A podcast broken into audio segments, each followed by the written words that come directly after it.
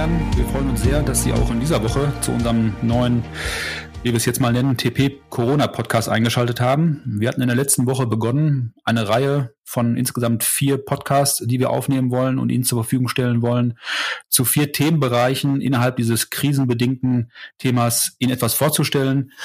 In der letzten Woche haben wir uns schon mit dem Thema Liquidität auseinandergesetzt. In dieser Woche wollen wir das weiterspinnen, das ganze Thema. Wie schon angekündigt, geht es in dieser Woche um das Thema Margensteuerung in der Krise. Das Ganze hatten wir schon mal, für einige, die es schon gehört haben, mögen sich daran erinnern, ganz kurz aufgenommen, das Thema in dem allerersten Podcast in dem Bereich, und zwar den vom 20. März. Da haben wir das schon mal alles angeschnitten, aber wir haben uns intensiv auf die Fahne geschrieben, das noch etwas zu verstärken. Das mache ich natürlich wiederum nicht alleine. Meine beiden Kolleginnen, Frau Dr. Äh, Ruma Krell und Dr. Jörg Hülshorst, sind wieder dabei. Genau, schönen guten Morgen auch von meiner Seite hier. Äh, ich freue mich sehr, dass ich äh, heute mit dir den Podcast machen kann ähm, und äh, denke, dass ich da auch mit meiner äh, Vorkenntnis als äh, promovierte Volkswirtin mit dem Schwerpunkt Wettbewerbspolitik und auch mit den Erfahrungen und dem Austausch, den ich zu den aktuellen Themen Margensteuerung mit meinen Mandanten habe, ähm, viel beitragen kann. Ja, mein Name ist Jörg Hülsdorf. Guten Morgen auch von meiner Seite. Ich beschäftige mich seit vielen Jahren mit äh, ökonomischen Analysen rund um die äh, Verrechnungspreise und ähm, ja, bin auch äh, innerhalb des PwC Deutschland Teams verantwortlich für unser Benchmarking Team. Freue mich auch auf diesen Podcast. Prima. Dann haben wir offensichtlich das richtige Team beieinander. Dann aber auch direkt in die Sache. Das Thema Margensteuerung hat natürlich in der aktuellen Krise, damit verkünde ich jetzt keine Weisheiten, besondere Relevanz bekommen. Mehrere Gründe spielen dabei eine Rolle meines Erachtens. Einmal das Thema Cash-Tax-Out. Äh, aus Gesamtkonzernsicht wollen wir das natürlich minimieren. Gar keine Frage, das spielt jetzt eine wesentliche Rolle.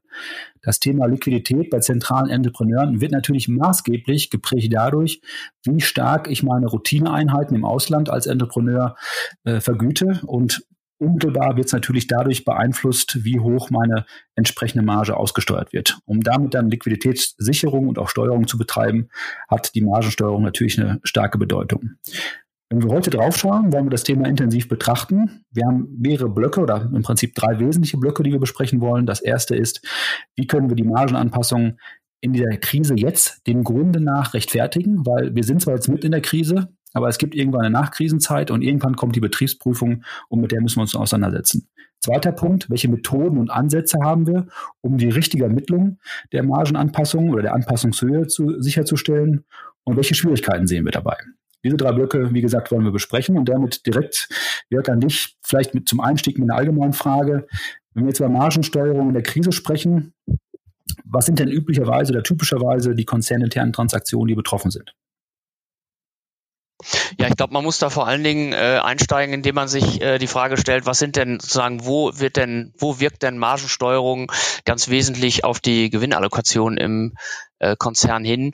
Und da haben wir natürlich insbesondere zum einen das, was wir Low-Risk-Distributoren nennen oder überhaupt ähm, Vertriebsgesellschaften, die einer engen Mar Margensteuerung unterliegen. Die haben natürlich einen, bedeuten natürlich einen, e-, einen enormen Hebel in der aktuellen Situation. Wenn man da an der Marge dreht, dann bedeutet das eine, eine wesentliche Veränderung auch der Gewinnallokation. Und, und in gleicher Weise ähm, äh, betrifft das sicherlich auch die Auftragsfertiger oder Lohnfertiger, die über eine Margensteuerung, ähm, einer Margensteuerung unterliegen. Ähm, insbesondere natürlich, wie du es gerade auch schon erwähnt hast, in, in Prinzipalmodellen oder Zentre-Entrepreneur-Modellen ähm, wird sich da eine veränderte Gewinnallokation ergeben, wenn ich die Margen einsteuere. Darüber hinaus ähm, haben wir natürlich auch noch andere Transaktionen, die typischerweise ähm, einem Benchmarking unterliegen, also in denen äh, Margen durch ein Benchmarking äh, bestimmt werden. Das ist beispielsweise die, die Auftragsforschung, das sind Shared Services, sind Einkaufsdienstleistungen, IT und so weiter. Und auch dort äh, kann natürlich auch eine Veränderung der Margen durch die Krisensituation äh, die Gewinnallokation beeinflussen, aber sicherlich nicht so stark wie im ersten Fall der genannten LADs und der Auftragsfertiger.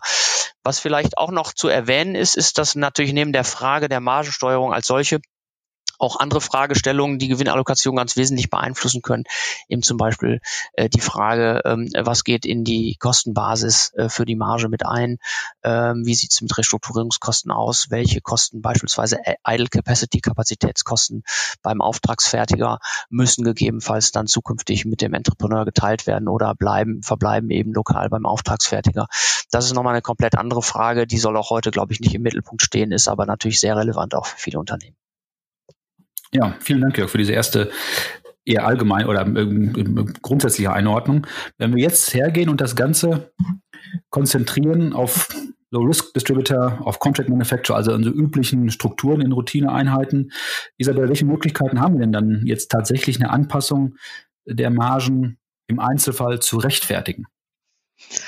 Ähm, also grundsätzlich gibt es äh, für eine Rechtfertigung einer Margenanpassung dem Grunde nach verschiedene ökonomische und auch rechtliche Argumente, die wir, denke ich, alle kurz beleuchten sollten. Ähm, den ersten Blick würde ich dabei gern ähm, auf die für uns als Verrechnungspreisexperten doch immer wegweisenden OECD-Richtlinien richten wollen.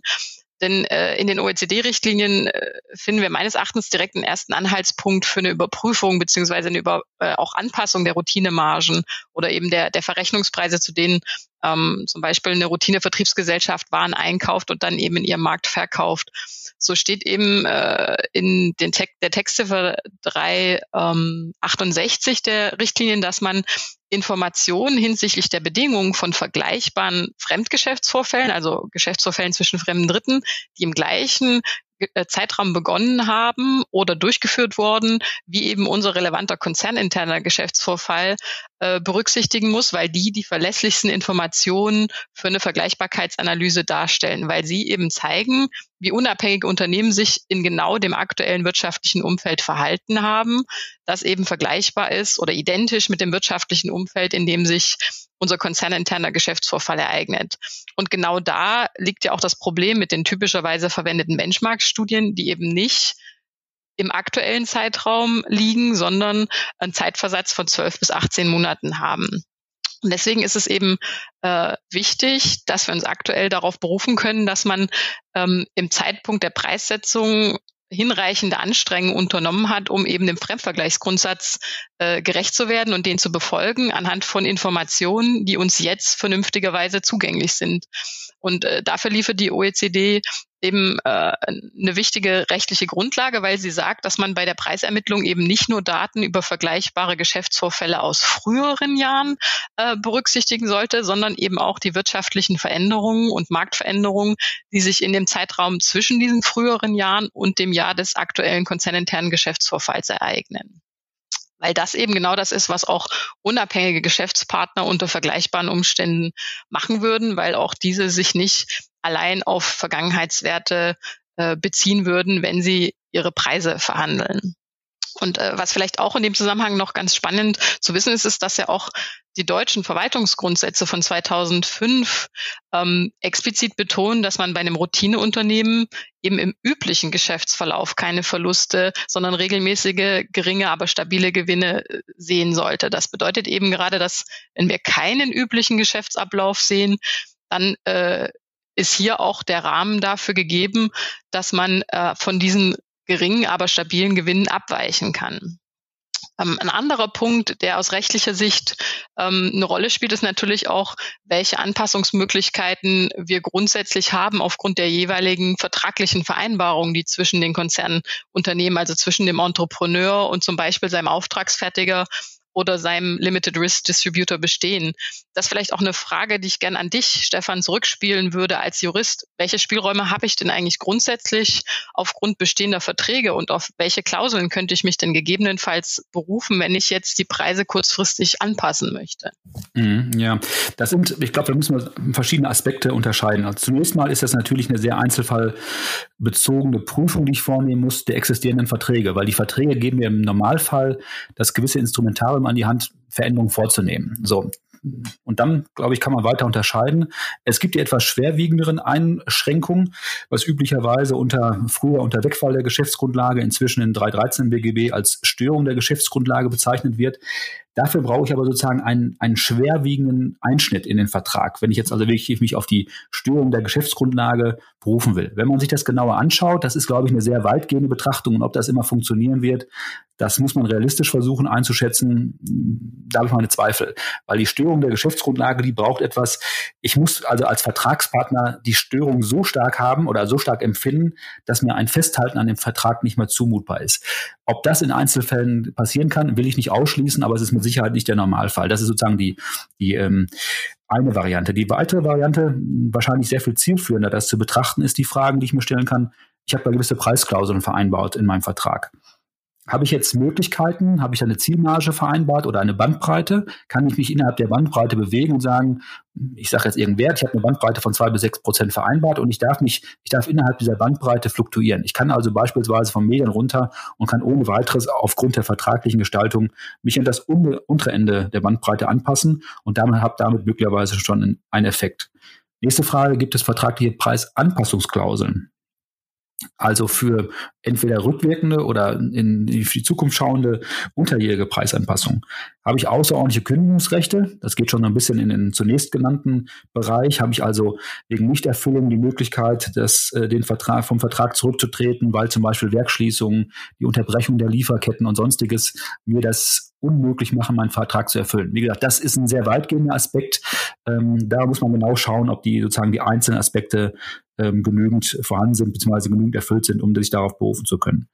So, und dann natürlich bleibt noch eine Frage offen. Ähm, was mache ich jetzt? Passe ich hier genau jetzt in dem Moment an, wo ich sozusagen im Sturm der Krise stehe und wo ich auch merke, dass die entsprechenden Erträge rückläufig sind, im Zweifel Verluste aufkommen? Kann ich also jetzt anpassen? Für die Zukunft oder aber warte ich ab, dann hängt es natürlich auch immer von dem Vertrag ab, gucke ich am Ende des Jahres, wenn ich genauer weiß, wie war denn jetzt wirklich die Auswirkung, ähm, und zwar fürs gesamte Jahr und mache dann eine entsprechende Jahresendanpassung.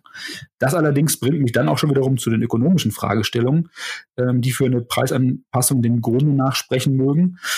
Ähm, ja, was sind denn volkswirtschaftliche Argumente, die dafür sprechen, aktuell eine Anpassung der Margen vorzunehmen? Ja, ich glaube, ähm, ökonomische Argumente findet man ähm, zurzeit sicherlich sehr, sehr viele. Die Herausforderung ist dabei natürlich, äh, das wirklich Außergewöhnliche an dieser Krise äh, von dem sozusagen äh, von den Effekten einer normalen Rezession äh, zu trennen. Wenn man mal zunächst den Blick auf die Unternehmen ganz kurz wirft, dann äh, stellen wir fest, wir haben abrupten Rückgang der Nachfrage, wir haben ähm, Unterauslastung der Kapazitäten wir haben äh, Veränderungen ähm, oder abrupte Veränderungen, würde ich sogar sagen, in der Supply Chain. Wir haben Liquiditätskrisen beim Unternehmen. Ähm, die Produktion ist teilweise zum Stoppen geraten, weil beispielsweise ähm, die Mitarbeiter äh, fehlen, sich unter anderem im Homeoffice befinden. Ähm, und so haben wir industriespezifische, länderbezogene, aber insbesondere natürlich auch das jeweilige Unternehmen äh, betreffende Gründe, die ganz individuell sind in, in dem Sinne. Wenn man sich makroökonomisch mal anschaut, ähm, wie gerade aktuell beispielsweise die OECD die Lage für die nächste Zeit ein, einschätzt, dann ähm, sind wir, glaube ich, in der Eurozone aktuell bei einer Schätzung des äh, Bruttoinlandsprodukts äh, bei minus neun, um, um die neun Prozent. Der ähm, IFO Geschäftsklimaindex ähm, ist auf einem ähm, ja, historischen Tief. Ähm, gerade kurzfristig abgestürzt im April auf 74 Punkte von vorher circa 86 Punkten. Das heißt, wir sehen also insgesamt eine massive und zwar außerordentlich massive Verschlechterung der wirtschaftlichen Lage. Und wenn man jetzt am Beispiel zum Beispiel eines Low-Risk-Distributors sich mal überlegt, äh, was bedeutet denn so eine außergewöhnliche Situation in der Wirtschaft für einen Low-Risk-Distributor, ähm, dann kann man sich ja die Frage stellen, ob nicht gerade das ein Low-Risk-Distributor auch ähm, charakterisiert, dass er eben auch auch in einer solchen Krise weiterhin stabile Returns bekommen sollte, sonst wäre er ja nicht Low Risk. Aber ich glaube, um, um da zu verstehen, was aktuell passiert und was es bedeutet, kann man sich ja äh, mal vergegenwärtigen, was, was aktuell ähm, beispielsweise die Zinsen beziehungsweise der Return für risikolose äh, Investitionen oder Anlagen äh, bedeutet. Ähm, da sehen wir gerade aktuell ja, dass man langfristig, wenn man zum Beispiel in Staatsanleihen investiert, äh, negativen Zins erhält, sagen wir mal minus ein Prozent. Ähm, und dem steht gegenüber, was man typischerweise als Unternehmer und auch als Low-Risk-Unternehmer äh, äh, verdient. Da sind wir vielleicht so bei auf Basis Benchmarking-Studien drei bis vier Prozent. Das heißt also, wir haben einen Delta von fünf Prozentpunkten. Ähm, und ähm, wenn man eben Low-Risk-Distributor ist äh, und trotzdem nach wie vor drei bis vier Prozent verdienen möchte, äh, dann bedeutet das natürlich, dass man in so einer außergewöhnlichen Krise auch entsprechende Risiken hinnehmen muss. Alles andere wäre volkswirtschaftlich gar nicht darstellbar. Ähm, ein weiteres Argument äh, sicherlich ist, ähm, dass wir durch die aktuell verfügbaren Benchmarking-Studien, und das werden wir gleich auch nochmal weiter vertiefen, äh, gar nicht in der Lage ist, die, die wirtschaftliche Leistungsfähigkeit und auch für steuerliche Zwecke insbesondere die Leistungsfähigkeit der Unternehmen äh, abzubilden, weil die ja in die Historie gucken, in die längerfristige Historie beispielsweise und wir auch dort bei Benchmarking-Studien immer normale konjunkturelle Situationen äh, unterstellen, die mal Rezession und mal Boom sein können, aber eben insgesamt normal sind. Das heißt also, ein Blick in die Vergangenheit, in die jüngere Vergangenheit, hilft uns überhaupt nicht, mit der aktuellen Situation der Margensteuerung umzugehen. Und dann haben wir ganz konkret letztlich noch ähm, das Thema, dass viele Unternehmen, oder dass es für viele Unternehmen quasi, wie man so schön sagt, alternativlos ist, die Margen anzupassen, einfach weil es Liquiditätsengpässe ähm, gibt. Ähm, beispielsweise beim Entrepreneur und man versuchen will, so viel Mittel wie möglich zentral äh, zusammenzuführen, um sie dann halt flexibel im Konzern äh, verteilen zu können. Und das bedeutet eben zum Beispiel, dass man ähm, abrupt auch die Margensteuerung nach unten bringen muss, um, um Liquidität ähm, zu zentralisieren. Ja, das zeigt sehr vielfältige Aspekte, die wir zu berücksichtigen haben und berücksichtigen können. Du willst mal formulieren. Isabel, hast du noch Ergänzung? Ja, also ich denke, ähm, Jörg hat da schon die wesentlichen Punkte angesprochen und ich würde eigentlich nur zwei Punkte ergänzen wollen, die man äh, durchaus auch in seine Überlegungen einfließen lassen sollte.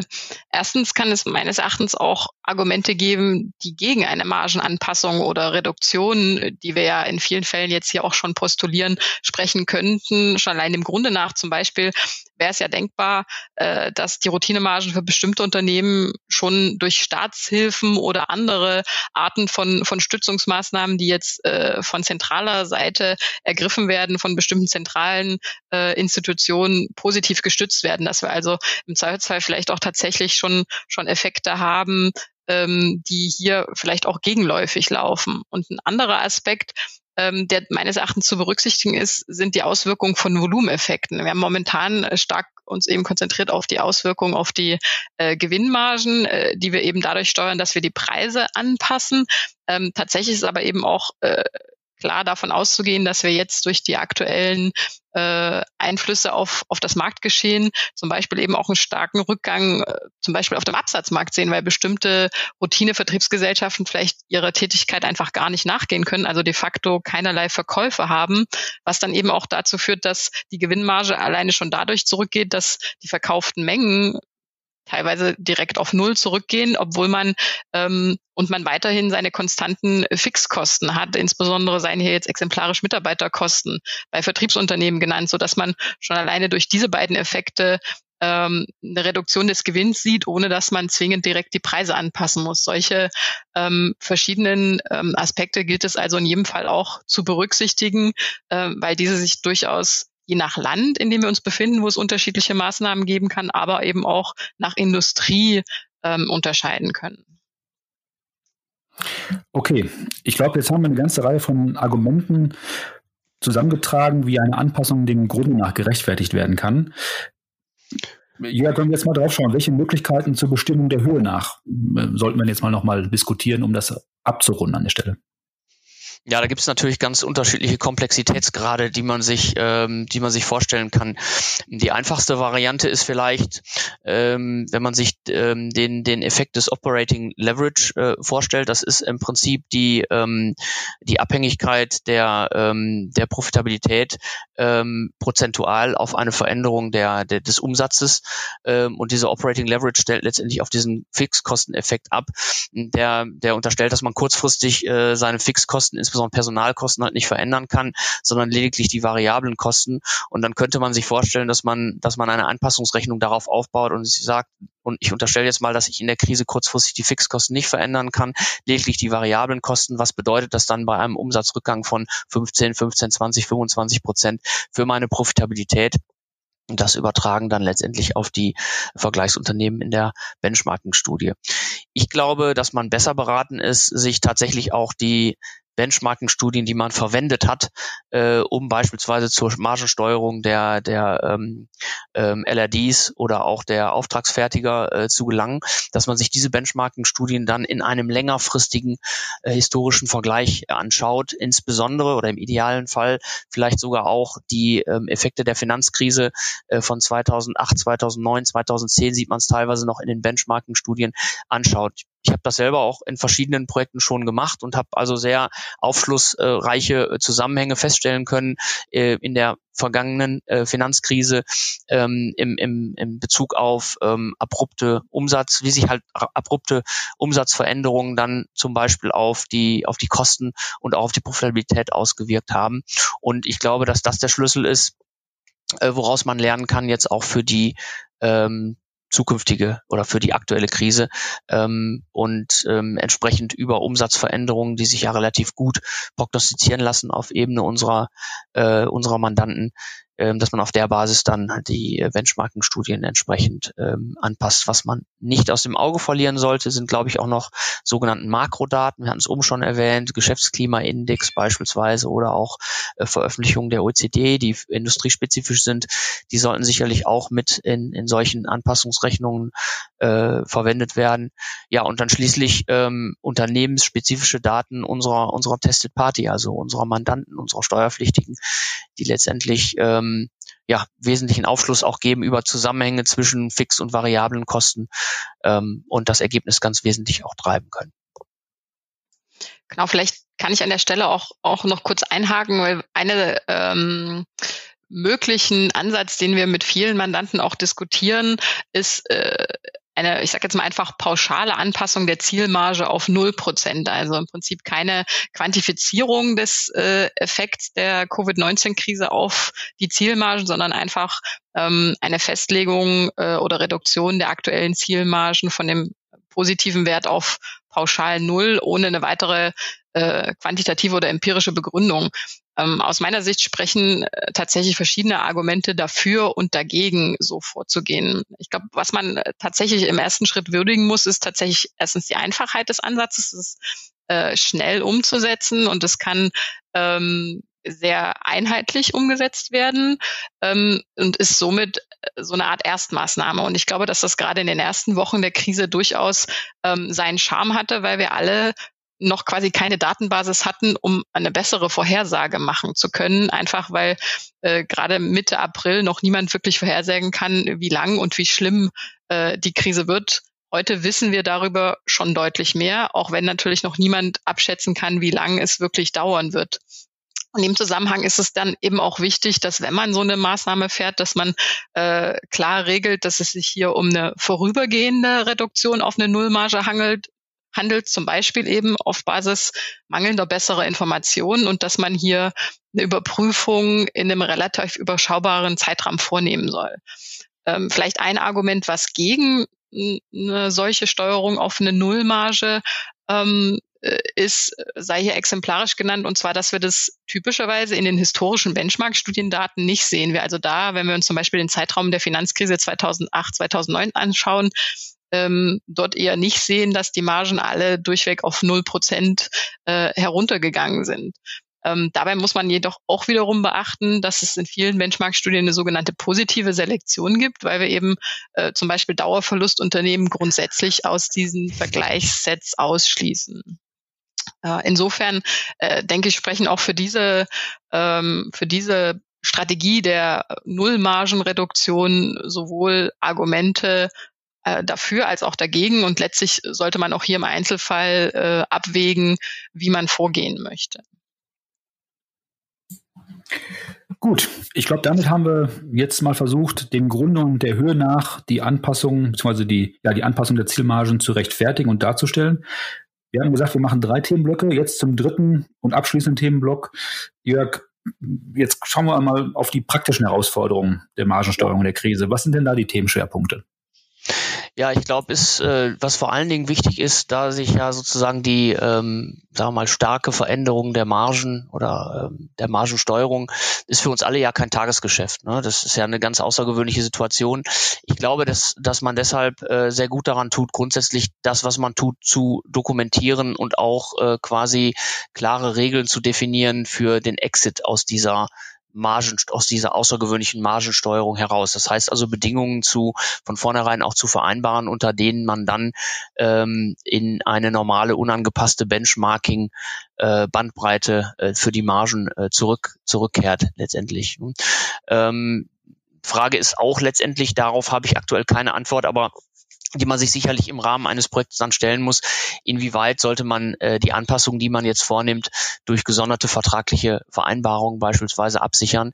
Ich glaube, dass es schon wichtig ist, dass man auch Finanzbehörden zeigt, dass man diese Außergewöhnlichkeit der, der Krise erkannt hat und auch ähm, klar definiert, zu welchem Zeitpunkt äh, und unter welchen Bedingungen man dann wieder ähm, in eine normale Margensteuerung äh, zurückkehrt. Ich glaube, es ist auf jeden Fall aber auch wichtig, äh, dass man kontinuierlich die Margen Entwicklung überprüft, wenn man beispielsweise sich einer Methodik bedient, wie ich sie jetzt eben skizziert habe, dass man basierend auf den historischen Benchmarks, die man immer schon für die Margensteuerung verwendet hat, ähm, äh, quasi diese außergewöhnliche Anpassung ähm, basiert, äh, dass man dann auf genau diesem gleichen Weg dann auch ähm, jährlich überprüft, inwieweit sich äh, die, diese Margen wieder in die normale Richtung bewegen ähm, und dann dementsprechend auch ähm, zum späteren Zeitpunkt die äh, Margen wieder nach oben hin, äh, ich sag mal, korrigiert oder in die normale äh, Richtung bewegen kann. Ähm, typischerweise nutzen wir ja einen Dreijahresdurchschnitt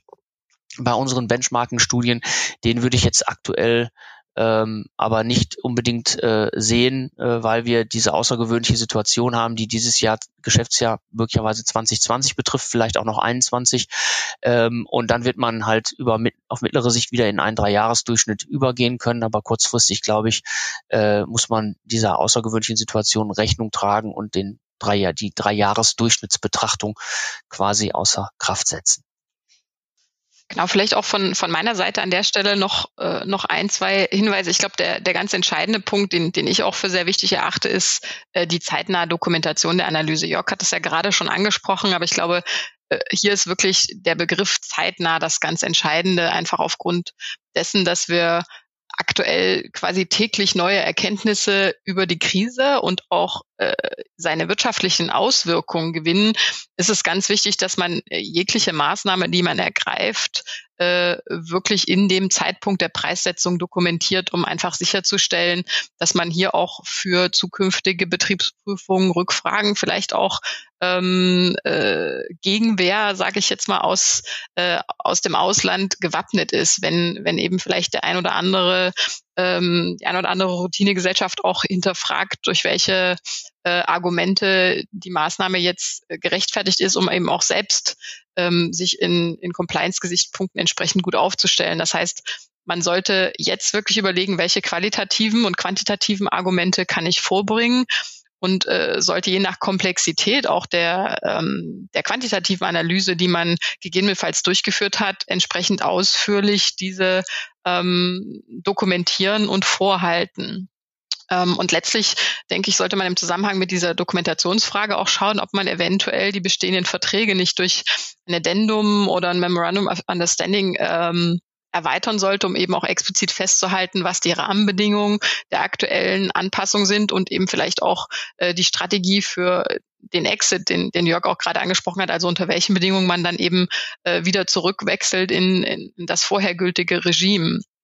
Ähm, und letztlich denke ich, ist auch aus deutscher Sicht sicherlich davon auszugehen, dass in vielen Fällen eine solche außerordentliche Anpassung, gerade wenn sie nicht durch den bestehenden Vertrag abgedeckt ist, äh, einen außergewöhnlichen Geschäftsvorfall darstellt, der sowieso gesonderte ähm, Anforderungen an die Dokumentation stellt. Und letztlich ist sicherlich auch ein Aspekt, der ähm, bei der Frage der Implementierung eine wichtige Rolle spielt, ähm, wie ich denn mit Routineunternehmen umgehe, äh, deren Vergütung inklusive der, der Höhe der Margen äh, durch zum Beispiel geltende Vorabverständigungsverfahren gedeckt ist. Also eine Kernfrage hier zum Beispiel auch, wie sich das auf äh, die sogenannten Critical Assumptions des APA-Vertrags auswirkt.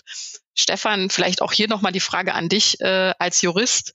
Äh, welche Möglichkeiten oder welche äh, Probleme siehst du denn auch gerade äh, in solchen Fällen? Ja, ähm, und da nehme ich so ein bisschen vorweg. Ähm, da möchte ich aber gleichzeitig darauf hinweisen, in der vierten Episode dieses Pod dieser Podcast-Reihe wollen wir darüber genau sprechen. Aber es ist natürlich ein ganz wichtiger Punkt bei den APAs, Isabel. Wenn ich mir das anschaue, ich habe ein bestehendes APA und da gibt es natürlich Critical Assumptions, hast du schon erwähnt. Wenn ich mir die Critical Assumptions anschaue und die nicht erfülle, ist im Prinzip die Sachlage rechtlich klar. Damit geht das APA oder das Vorabverständigungsverfahren eigentlich nicht mehr in die Anwendung, weil wir haben, wir weichen ja gerade von den ursprünglich getroffenen Anpassungen ab. Deswegen glaube ich, mit Fug und Recht behaupten zu können, wir müssen, wenn wir entsprechende Anpassungen wollen, mit den beteiligten Staaten sprechen. Ich bin aber ganz guter Hoffnung. Ich habe jetzt gerade mit amerikanischen Kollegen gesprochen, dass wir genau darüber auch mit den beteiligten Behörden sprechen können, dass sie natürlich auch nachvollziehen können. Wir haben jetzt ein ganz vereintes Setup die eigentlich definierten Critical Assumptions sind nicht mehr haltbar. Jetzt müssen wir es anpassen. Das ist aber ein Punkt, wie gesagt, den werden wir in der vierten äh, Episode dieser Podcast-Serie nochmal aufnehmen, um genau das zu besprechen, wie man sinnvoll am besten vorgehen kann. Aber die Diskussionen laufen und sollten auf jeden Fall berücksichtigt werden. So, und damit glaube ich, können wir zum Abschluss kommen. Erstmal an Sie, liebe Zuhörer, vielen Dank, dass Sie sich die Zeit genommen haben. Wir wissen, wir sind etwas über die Zeit gekommen, die wir uns eigentlich vorgenommen hatten. Das Problem ist nur, wir haben hier so viele Dinge, die wir aufnehmen wollten. Und wir glauben, das sind gerade die aktuellen Sachen. Deswegen sehen wir uns hoffentlich nach, dass wir etwas mehr Zeit gebraucht haben. Und natürlich, Isabel und Jörg, an euch beide auch vielen Dank. Sehr gerne. Ja, danke schön auch von meiner Seite und bleiben Sie gesund. Ja. In der nächsten Woche machen wir weiter. Dritte Episode, ähm, ganz kurz zum Abschluss. Da werden wir das Thema Supply Chain und die Veränderungen, die sich daraus ergeben und natürlich die Auswirkungen daraus etwas genauer untersuchen mit einem Kollegen von uns. Und wir hoffen, wir können Sie dann auch wieder zum Einschalten bewegen, würden uns freuen, wenn Sie wieder dabei sind. Vielen Dank.